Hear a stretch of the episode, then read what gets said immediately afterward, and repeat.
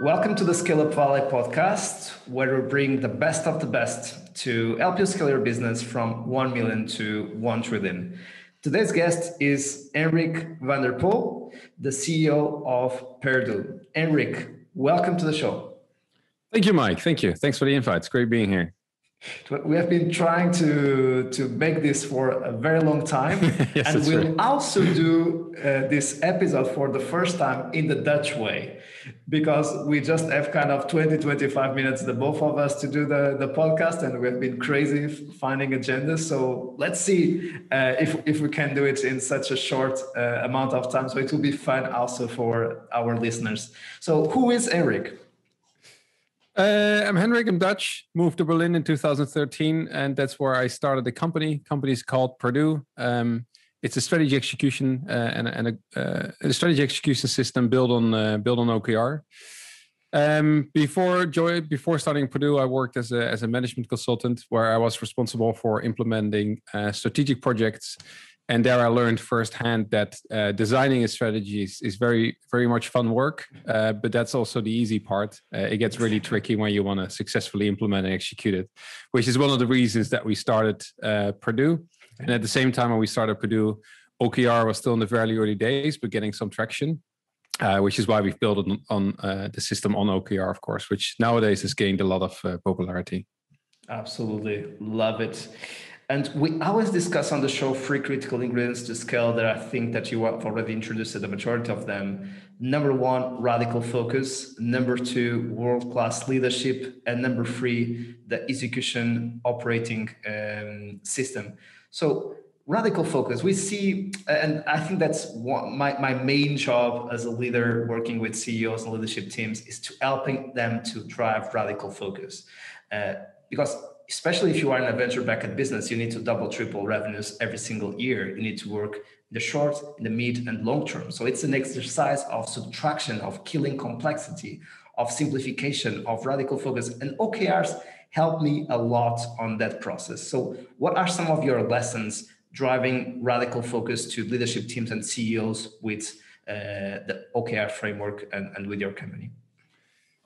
I think one big, uh, I mean, any startup, any scale up is is always lacking resources. Any company is lacking resources, really, which is why why you need a, a strategy in the first place. Uh, even if you raise tons of money, um, it's still hard to to to quickly find all the people that you need to to turn it into reality. Um, and if you, yeah, to, taking these uh, taking these constrained resources as a starting point. Um, you need to make it a very conscious process to decide how you're going to allocate those resources. Um, and even if you uh, if you hire people right? Like you, you need to make sure that you first have it clear what your organization strategy is like which targets which customers are you targeting um, exactly. and, and then you can start hiring the right people that would help you uh, realize that strategy. Um, so I think yeah, it's critical that you first start with the strategy of your business and really have a good understanding of what kind of company what you want to build, how the company will be different from the competition.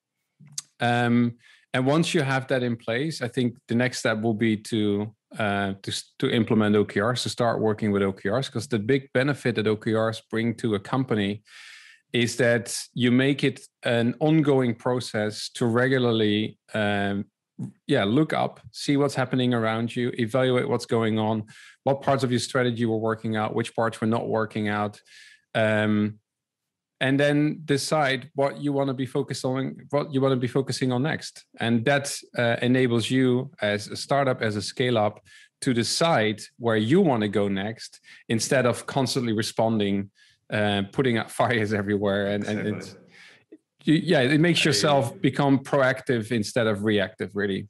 Absolutely. And, and you need that if you if you if you want to play to win the game instead of playing to not lose the game uh, which that's sometimes that reactive approach is like right so I, I don't want to forget anything apart from i have a strategy to win the game and i'm fully focused on executing that strategy right yeah, and and first you need to decide which game you want to play, right? Uh, you, you, may have Great competitors. One. Great one.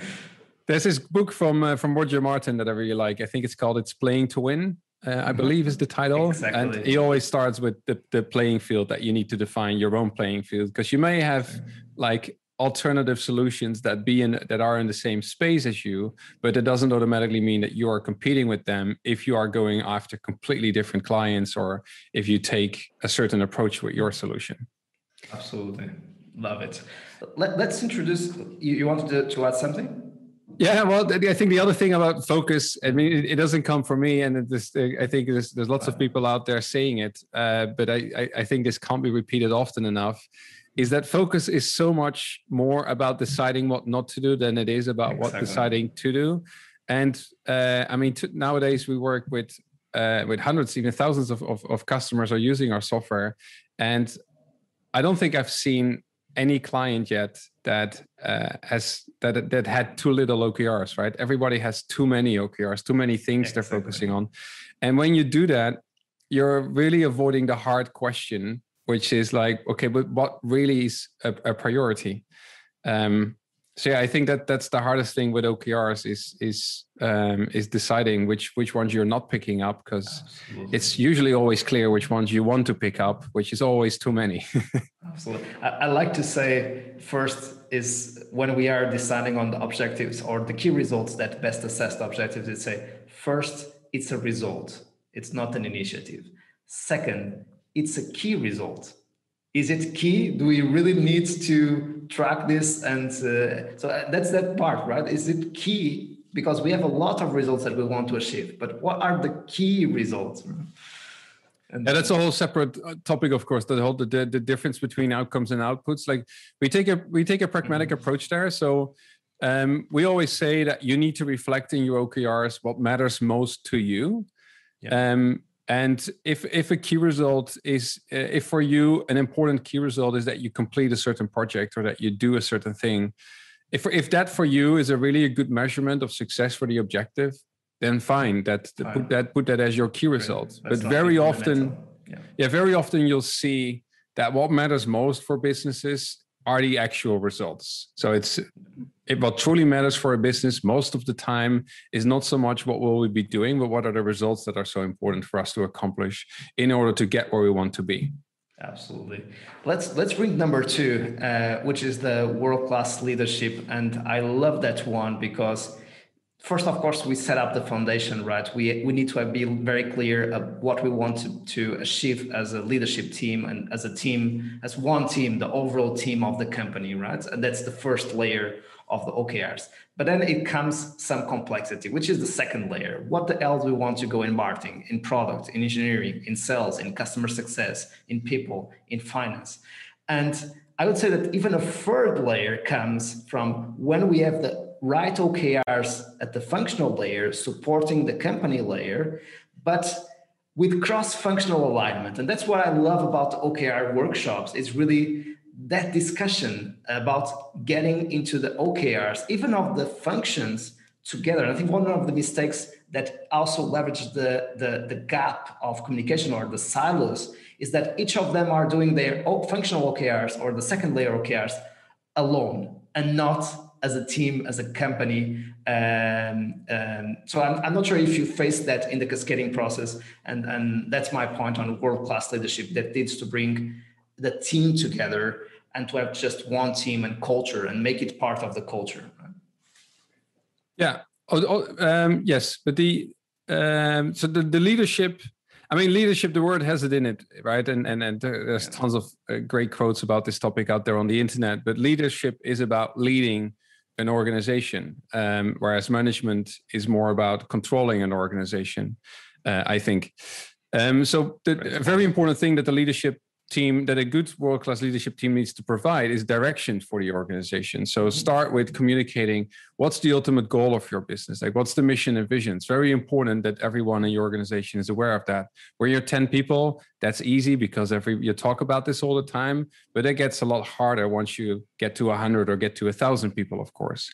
Um, then it's very important that everybody understands what is the strategy of the organization so that they can make sure that they move within the strategic boundaries of the business. And then lastly, what, what I often recommend leadership teams to do is to then also define a particular focus for each year. Uh, so at Perdoo, I've just done this with my co-founder at the beginning of this year, where we've identified four bigger themes for the company for 2021 that we then set up as uh, annual company objectives. We don't create key results for those because it's really about a higher level direction, and we don't we don't think that we need to to narrow it down that much or that they need to be measurable because we measure progress or we measure success for these company objectives by looking at the overall progress of the uh, team objectives that are aligned with it. Um, so yeah, that that's I think that's about what leadership. I find important about leadership and providing direction to the organization. And then I think the second thing that you mentioned was more about Cascade. how do you get the company to work together? Yeah. Um, yeah, but what we usually recommend organizations and what we do ourselves as well is that um, is that me and my co-founder Jonathan, uh, we identify um, the, the bigger themes for this year, but then we ask everyone underneath that um, uh, we then we ask all the different teams to come up with their own objectives that are inspired with those. And sometimes they identified other objectives that they believe are important to work on that have nothing to do with the four or five big themes that we identified are important for this year. And that's perfectly fine. Like i i wouldn't never i would never treat it as narrow as that whatever you do it must be aligned with the company objectives. But what you want to what you want to do is you want to have a healthy discussion about what did the team believe is important? How, why is that not matching what we believe is important for the business overall for this year? And then it could still end up that they have an objective that is helping them improve one of the KPIs that they are responsible for, for example, instead of it supporting um, one of the annual company objectives that we have identified. Mm-hmm. And then within those teams, the discussions that we want to foster is not so much that you go around the team and ask each individual like, hey, Mike, what should your OKR uh, be for this quarter? And hey, Mark, what should your OKR be? But then instead, you sit together with the team and you'd say, okay, um, here's the performance of our team. Here's how our KPIs uh, have been performing throughout the past quarter. This is what the strategy of the organization is. This is what the leadership team uh, has identified are the priorities for this year. When you take all that context into account, that you then have a discussion amongst you to say, like, what do we believe is it what we should be focusing on uh, in the next quarter? How do we believe we can add most value and make the most impact on the business? And then it could be that you end up with one objective, could be that you end up with four objectives. But I think it's it's first, it's most important that you identify the right objectives to focus on. And then you can decide, okay, who wants to lead this objective and who wants to lead that objective. And what I then usually see is that at that time, it's not entirely clear yet who you will need to achieve that objective. But a, a, a, group of people will naturally start forming itself around that objective. Uh, and that's then through the initiatives, um, through all the projects and tasks that, that need to be accomplished, that need to be completed in order for you to accomplish that, uh, that objective. And if all those people contributing to that objective come from within one team, I mean that that could be perfectly fine, uh, and then you can call it a functional objective. Uh, for me, that that's that doesn't matter that much. Uh, most of the time, you do need like someone from the engineering team to help you achieve your own marketing objective, and then someone in the sales team needs a little bit of help from someone from customer success to help achieve their own objective, or for help to achieve their sales objective. So, I think I think most of the the objectives are it is it is clearly a sales objective and something can clearly be a marketing objective but really to achieve one of those objectives most of the times it's you need people from across different functions in order to to achieve that.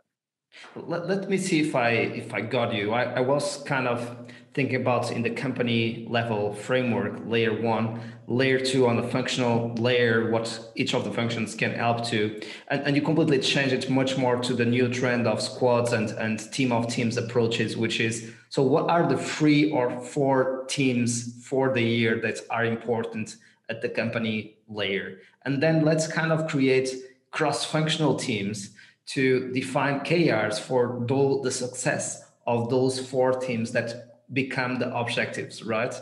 And we will not have kind of the layer two at the functional layer, but layer two is much more team oriented. It depends on what is the, the team or the objective that we want to achieve for the year. That's that's kind of the process of cascading uh, that you are proposing.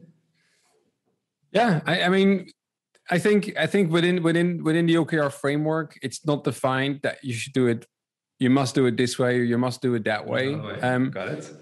Having everything trickle top down, I think there's a lot of organizations that are looking into OKR that want to move away from that waterfall approach where everything yeah. is being dictated top down.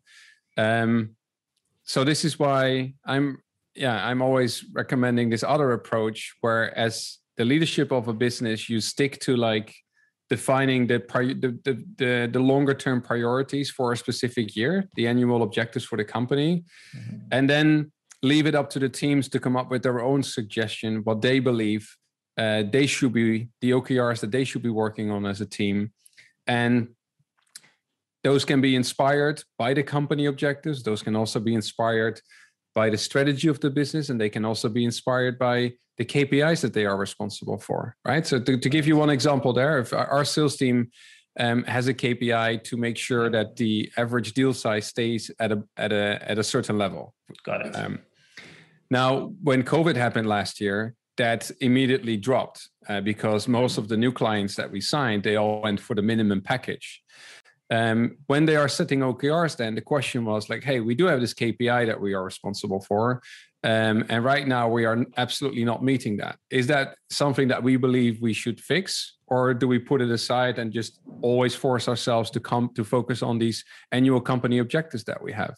Well, in our case, we we find it just as important for them to make sure that they maintain their KPIs, and if they if their KPIs are unhealthy, that they focus on fixing them. Then it is to um, to to then it is to to make sure that they stay focused on the on the bigger themes that are important for the business as a whole for the year. In this case, we decided not to do anything with it because we know it, we knew it was caused by COVID, mm-hmm. and we didn't want to implement processes that would force companies to be to buy more uh, than they would otherwise, and, and and and let them face costs that they would rather avoid due to the crisis. So in this case, they it wasn't acted upon.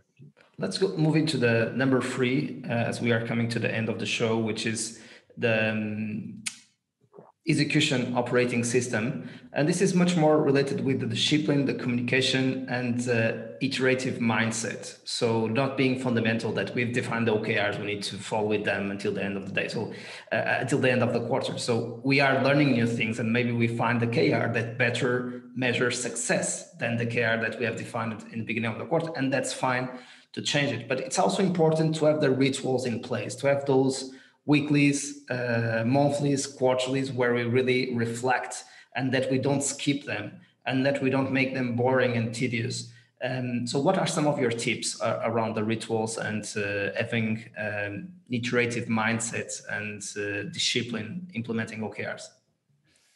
Um, yeah, I, I, think my, my, first tip would be that this is this is a part of your business that you will be constantly iterating and evaluating exactly. and changing. And, and, the part of the business, I mean, then and that's the fine. meetings and the rituals that you have. Yeah, that is fine. And it also whatever works when you're five or ten people, it doesn't work anymore when you're thirty people. Perfect. Um, and also with things like all hands meetings, I think the more people are involved in a meeting, the more you automatically need to stay at a higher level because the details won't be relevant for everyone anymore. That that's that's simply impossible. And if you have an all hands meeting with 100 people, like you don't want that to drag on for hours where half of the time people are just bored or have no idea what's being talked about. So, yeah, you, you'll constantly be changing that and you'll constantly be iterating on that. And I think that's that's perfectly fine in the nature of, of, of running a healthy business.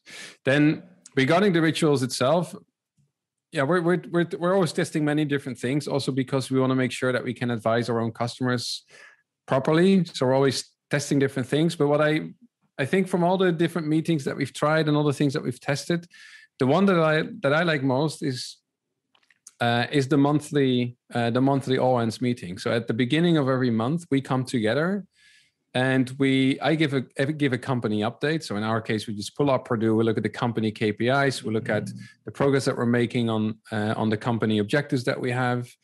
Um, and then we go quickly around all the different teams where the team leads then give an update on the performance of uh, of whatever their team is working on at that time. So again also there customer success comes up. We look at the customer success kpis these are of the obvious things of course like uh, how is churn developing? Um, how is the customer satisfaction developing? Maybe we'll look at at NPS, um, and then we go to sales. Okay, how much have we closed in the past month? Uh, well, how's the the average deal size developing? How many customers did we get on board? We look at the sales OKR that they're working on, and that really doesn't take that much time. I think we spend around five to ten minutes max per team.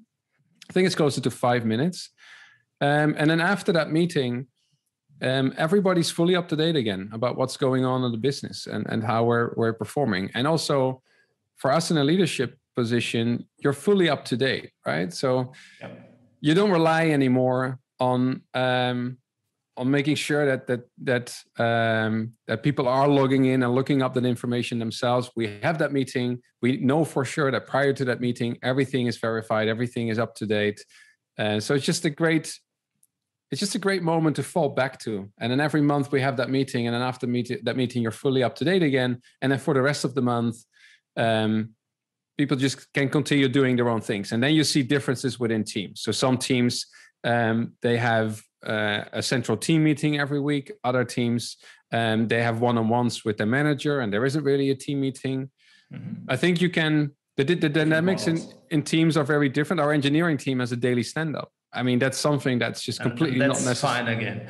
yeah, that is perfectly fine for them, but with sales, with marketing, you don't need these things. It's um, at least from my point of view, you don't need it. So I think it's these rituals.